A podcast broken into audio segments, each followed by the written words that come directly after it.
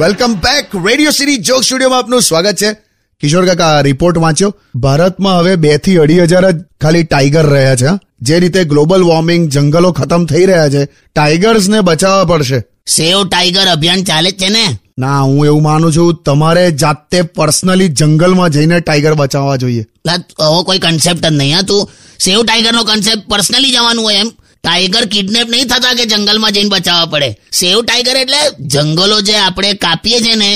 એ બંધ કરવાનું કે છે એમ જંગલમાં જઈને કઈ ટાઈગર ના બચાવવાના હોય એ તો ત્યાંથી બચીને પાછું આવવાનું હોય એ જે હોય કાકા પણ તમારા જનરેશન પર આરોપ છે હું તમે લોકોએ પર્યાવરણનું ધ્યાન ના રાખ્યું એટલે આવનારું જનરેશન ટાઈગર નહીં જોઈ શકે દેવી એ તો મેં પણ ડાયનોસર નતા જોયા તે મેં મારા વડદાદાઓને ગાળો આપી પણ કાકા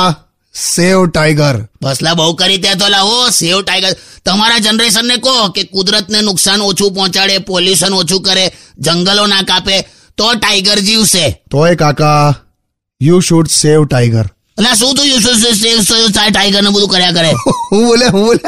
જે હોય મને મને હું લેવા સંભળાવે તું મેં વાઘના ચામડાને લેંગા પહેરું છું એટલે હું આંકડાની વાત કરું છું આંકડો મને ના સમજાઈશ મોગલી કોણ મોકલી આંકડો તો દર હજાર પુરુષે આઠસો ને ચાલીસ જ સ્ત્રીઓ છે સેવ ગર્લ ચાઇલ્ડ માં તું ધ્યાન આપ તું તારી બાઇક પાછળ વાઘ બેહાડવાનો છે કે છોકરી બેહાડવાનો છોકરી બસ તો એમાં ધ્યાન આપ તમે ખરો આખો મુદ્દો ફેરવી નાખ્યો લા હા મને પહેલેથી ચામાચડીયું સીધું કરી નાખવાનું બહુ મજા આવે તો ખરા માણસો સ્ટે ટ્યુન વિથ કિશોર કાકા ઓનલી ઓન રેડિયો સિટી 91.1